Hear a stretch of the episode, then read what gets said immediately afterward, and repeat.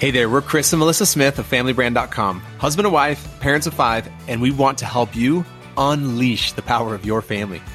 And we know it can be so challenging raising a family, where the return on investment is unmeasured and sometimes it feels like your efforts are completely unnoticed. It takes real courage and commitment and a long term vision for what you are building. You're building a family. And as entrepreneurs, we always think it's so interesting how your brand at home is the one that you think about the least. But at the end of your life, it will be the brand that matters the most. And look, none of us want to wake up one day feeling like, man, we missed it. Like we missed this opportunity to create something really amazing as a family. So, what you can expect from us are actionable tips and strategies that you can implement in your daily life to become a better parent, a better spouse, and to build a stronger family. The world needs strong families now more than ever, and it starts right here with your family. So, people often ask us, What did you do to turn your marriage around?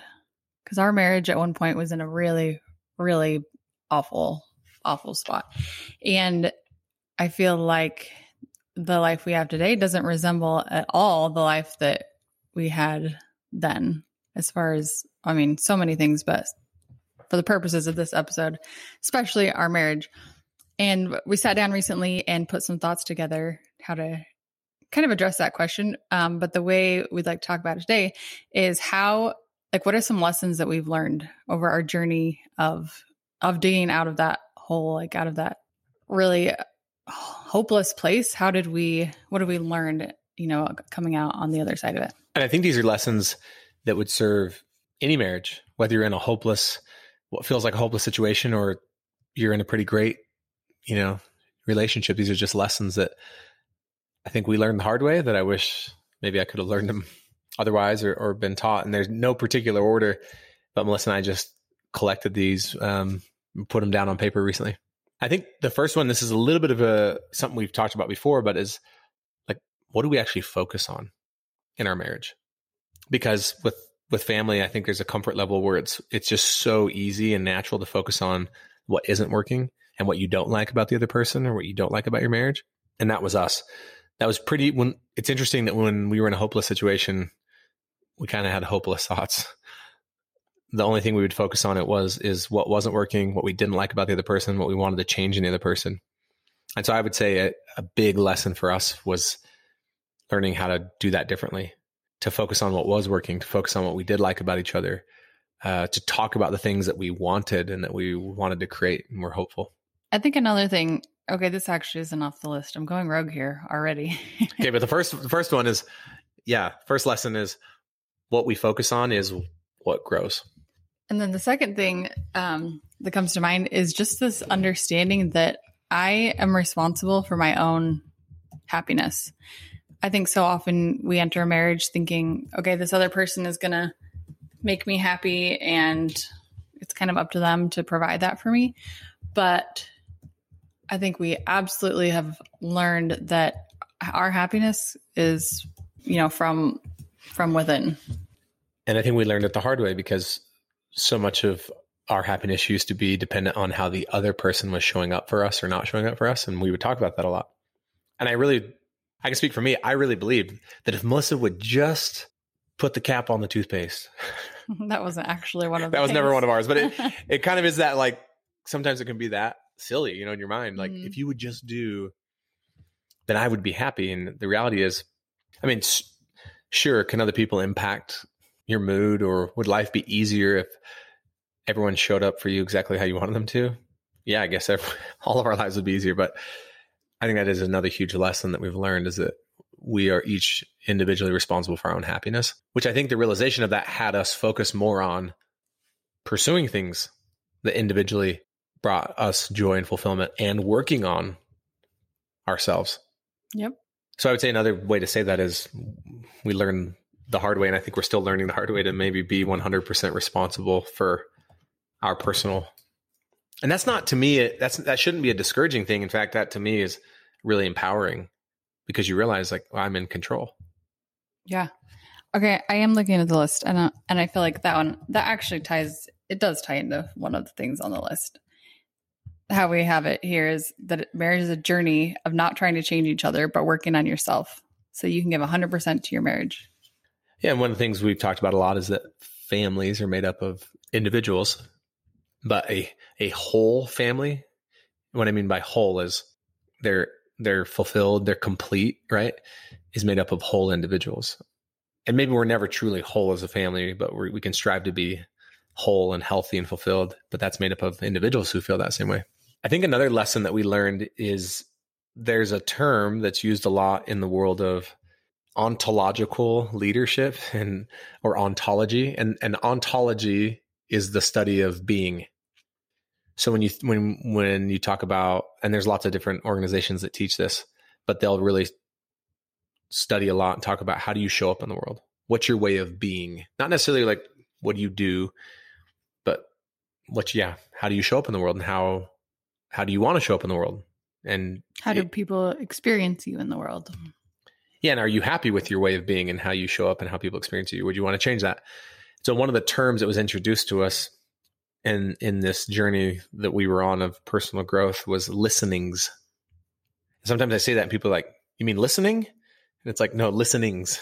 With an s. And it's a different kind of term but the idea of listenings is that we all have listenings of everything and they're so deep rooted in us that sometimes we don't even know they're there. They're like they're like deeper than just an impression. And and the danger is sometimes we don't even recognize that we have these listenings so they can really run us without us even knowing it. And in a marriage, you definitely develop listenings of each other. Again, sometimes you can't even see them. And one of the things that Melissa and I recognized is that although our marriage had gotten a lot better, like dramatically better, we would still find ourselves falling into like old ways of being and falling into these traps They were kind of confusing to us because we are like, we feel like we've evolved beyond this. How do we kind of sometimes fall back into this? And we realized we still had listenings of each other that weren't even true, but we, but they felt like they were true. And that's the, that's what's so dangerous sometimes about listenings is you don't even realize that there's some old things left over from the past. And they could be kind of described, I think, as maybe a wound or or even a scar, like it's it's it's healed, but it's still there. And so part of this exercise was it had you write out all your listenings of someone that you might have. And Melissa and I chose to do it for each other. And so we just without any kind of filter, without really thinking through anything, we just kind of started writing them down. And I think it kind of surprised us what was on the paper, both positive and not so positive. Yeah, I think an example of what we're talking about would really serve here if you don't mind me sharing an, an actual example. So earlier on in our marriage, I felt that Chris was selfish with his time. At the time, you know, um, and at the time, he was selfish with his time. and he so and so what that looked like was we had a little a little boy and then we had another two little boys and I felt like I was 100% responsible for them all the time. And Chris was um he had a horse and he'd go ride his horse and rope. And I felt like he just did that freely. And I was this is how I felt like I felt like I was always stuck home and like never had a second break but then he could come and go as he pleased. And that was like a really hard it was super hard. But I think that we which that experience really like it was real. Mm-hmm. and it formed yeah it formed this listening that was true for you, right? Like that Chris is selfish with his time. Like he just comes and goes freely. Yeah. That's that's an idea of like it formed this listening. This listening. And I would not I don't think I would have ever it wasn't ever something that I verbalized. I just kind of had this like little bit of resentment about it. But yeah, that that statement like Chris is selfish with his time, that was kind of deep within me. It's like something that I had come to know or had a listening of Chris that he was selfish with his time. So I think um, from that point we both have like grown and evolved and Chris is not selfish with his time. Like I don't feel like he is at all. But like there'll be times come up where he will go and rope a couple a couple of nights or even one night and I will find myself getting like thinking that thought again like Chris is selfish with his time. I haven't had a break all week. Like wouldn't it be nice if I could have a break and go do something I wanted to do? But I realized like, okay, he's only roping one time this week. Like that is an old wound or an old listening coming up. And I have to ex- examine it and, and really say, is that true? But if you're not careful, it can just run you like it is true. and it's Yeah. from years ago. Yeah. But it comes up like so quickly because it's art. It's like inside of me still to some degree. Yeah, and I'll share one for me because I think maybe there's some other couples that can relate to this. Like I had a listening of Melissa, and these these are things we've talked about, like we've realized and how useful it is to realize we have these listenings. Because then I think I think once you recognize that there is an old listening, then you have some power over like, oh, I can. Not that it's not going to come up, but I can question: Is this truth, or is this just an old listening that's running me that's going to like cause issues? So I had I had li- I had my experience of Melissa was, you know, when we first got married and for years thereafter, she didn't want to make love or be as intimate as often as I did. And I took that as like, and it wasn't just that like, oh, she just doesn't want to make love as much as I do. I took it as like, oh, she doesn't like me. Like she's not attracted to me. And I didn't even realize how like that, it was probably subconscious, but it was like a really deep seated like listening. And then just like that example, that is not the case anymore. Like I feel like intimacy wise and maybe this more than Melissa was thinking I was going to share. This is Um, getting juicy. but I feel like we're very aligned in that. And I feel like I really am fulfilled and happy with our love life. And yet at times, like one little thing can happen and like it'll trigger me like, oh yeah, Melissa doesn't ever want to be intimate or Melissa's not attracted to me or Melissa's not into me. And I can like operate as though, and it can feel just as real and it can feel like it, like this is just like it's, it's always been this way. You know, that's another thing that comes up. Like, it's always been, or you've always, you never, you know, are attracted to me. But the reality is, no, that's not true. It's not even close to true. But that that kept happening to us. Like, so what was so confusing is things would happen. And these are just two examples of it. When we would recognize we're arguing about something or, or having some issue in our, but this isn't even like real for us anymore. Where's this coming from? And it was these listenings. And so maybe a really useful exercise to just do by yourself. You don't have to do it together. Just it might be useful to look at. Do I have any listenings of my spouse or significant other that aren't even true? Or even if they are true, but just still like they don't serve us. And yeah, they're not serving the relationship. I would say another one is that we've learned the hard way is not keeping score, which kind of is maybe sounds so obvious, but it's so easy to do. And it's so easy to tally up like, well, I did this for you, or you did this for me, or and I think the book that really made a difference for us in that was this book called The Go Giver. That's not about marriage, actually. But We've the probably mentioned the Go Giver half a dozen times. but just that talks about how in the book of 50-50, like this idea of like win-win, 50-50 is actually not winning because you're basically saying I'll come 50% of the way, but you have to come 50. That's keeping score. But instead, if it's I'm going to make it 100% win for you, whether you reciprocate or not. But then the other person's like, and I'm going to make it 100% win for you or try to. So that was another, I think, really big one for us. Just a lesson that someone actually did te- tell us. Melissa's grandpa married us, and he actually told us, "Don't keep score." We didn't listen too good, but that was that was some advice and a lesson that we were taught. We just had to learn it the hard way. I think there's a theme for us, Melissa. Learning just have to things, learn yeah.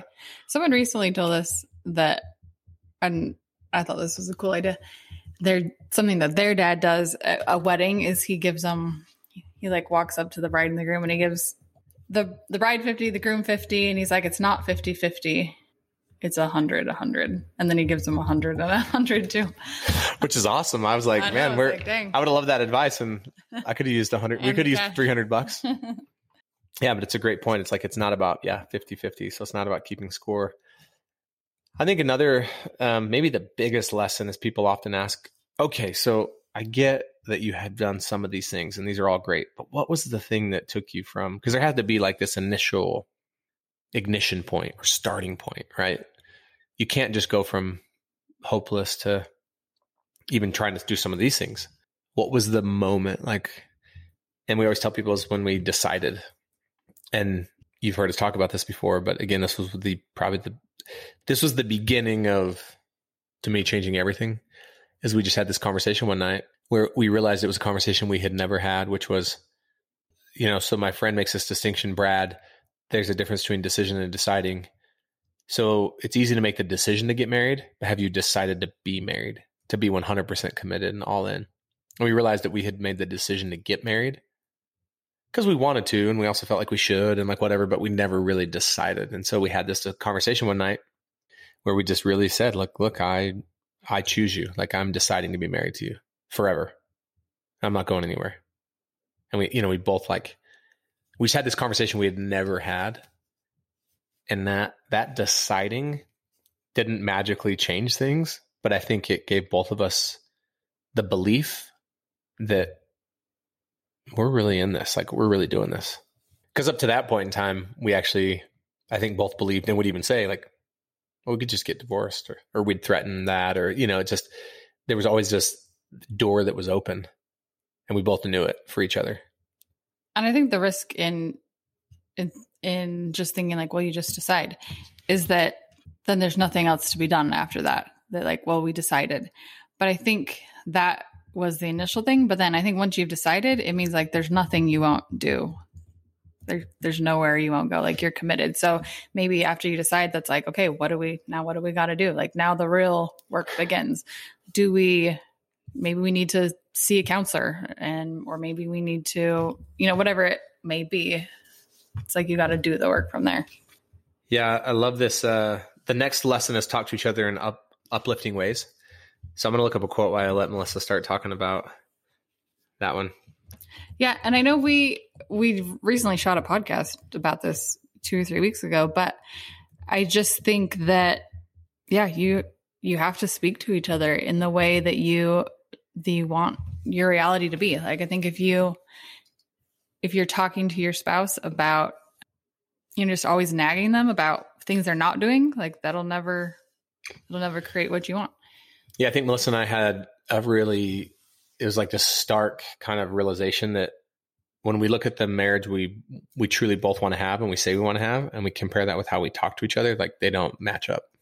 And so think about the marriage you truly want to have and then ask yourself would someone know that that's the marriage I'm committed to having based on how they hear me talk about my spouse when they're not around or how they hear me talk to them?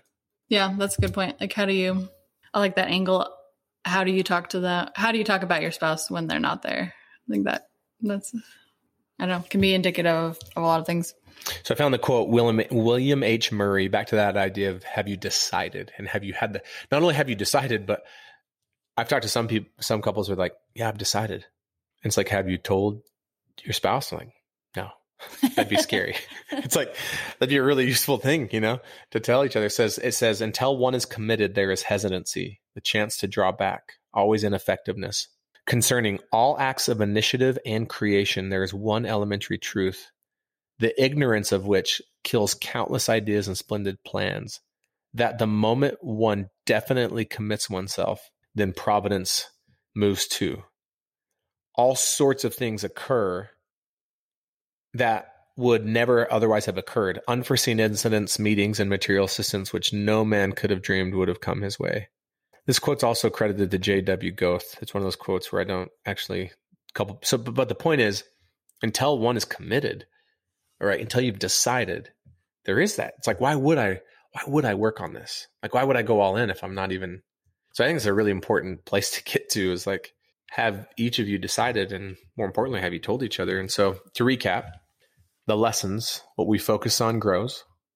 Are we focused on what we want, or more what we don't want? The idea that I am 100% responsible for my own happiness, confronting the listenings that you have that may not even be true anymore not keeping score, deciding, and then yeah, talking to each other in ways that are consistent with what you actually want your marriage to be. And then one I have one final question. What would you say to someone who's feels like it's one-sided, like one of them wants to work on it, wants to do all these things, but the other partner in the marriage or the relationship is not so sure? I would say that you have to control what you can control, which is you, and you keep showing up and keep doing the work. And and still though casting that vision, it's not like you give up on them, but really enrolling them into the possibility that like that's what I think I think I was more that person who wasn't willing to do the work at the time and Melissa was, and she kept enrolling me into the vision of like, I think we could be happy. I think we could do this. And it doesn't mean you, I, in my opinion, you probably don't just wait around indefinitely. Like if, you know, I'll just, I'll just be stuck like this forever. But I think the temptation would be to spend most of your effort and energy trying to convince that person or change them instead of just and I know that when I saw Melissa committed to that and being the example of it, it did inspire me to say like, well, I want to. That was the wake up call to me that I want to. I want to at least give this a shot. So no matter where you are today, you know, if you're feeling hopeless or maybe your marriage is like fine. Like it's good. Like I think I know that there's um there's hope for for every relationship and every marriage to, you know, level up. And these are this is how we did it. Thank you so much for listening to the Family Brand podcast. To say thank you, we have something really awesome we'd love to share with you. You know, we often hear from families who will tell us that they just feel so overwhelmed because of the demands that are placed on them. They feel like they're constantly being pulled in so many different directions and spread thin, and they're spending time as a family, but they don't feel like it's quality time. They're not really connected and they want to be more intentional. And we can certainly relate because we felt like that at one point in, in our family. And so we created a guide that allowed us to really be more confident around how we spend time as a family and what we say yes to and what we say no to. And it's just brought so much more peace into our home. It's made our lives so much more simple. And we want to share it with you. So if you go to familybrand.com forward slash free, you can download the How to Take Back Your Family's Time guide. And I can promise you it'll give you more confidence and more peace in your life and in your family. One last thing, we feel so inspired when we hear from families that we are making a difference for them. We would love it if you would leave us a five star rating and a review on the podcast so we can reach even more amazing families. We truly believe that the way we change the world is one family at a time.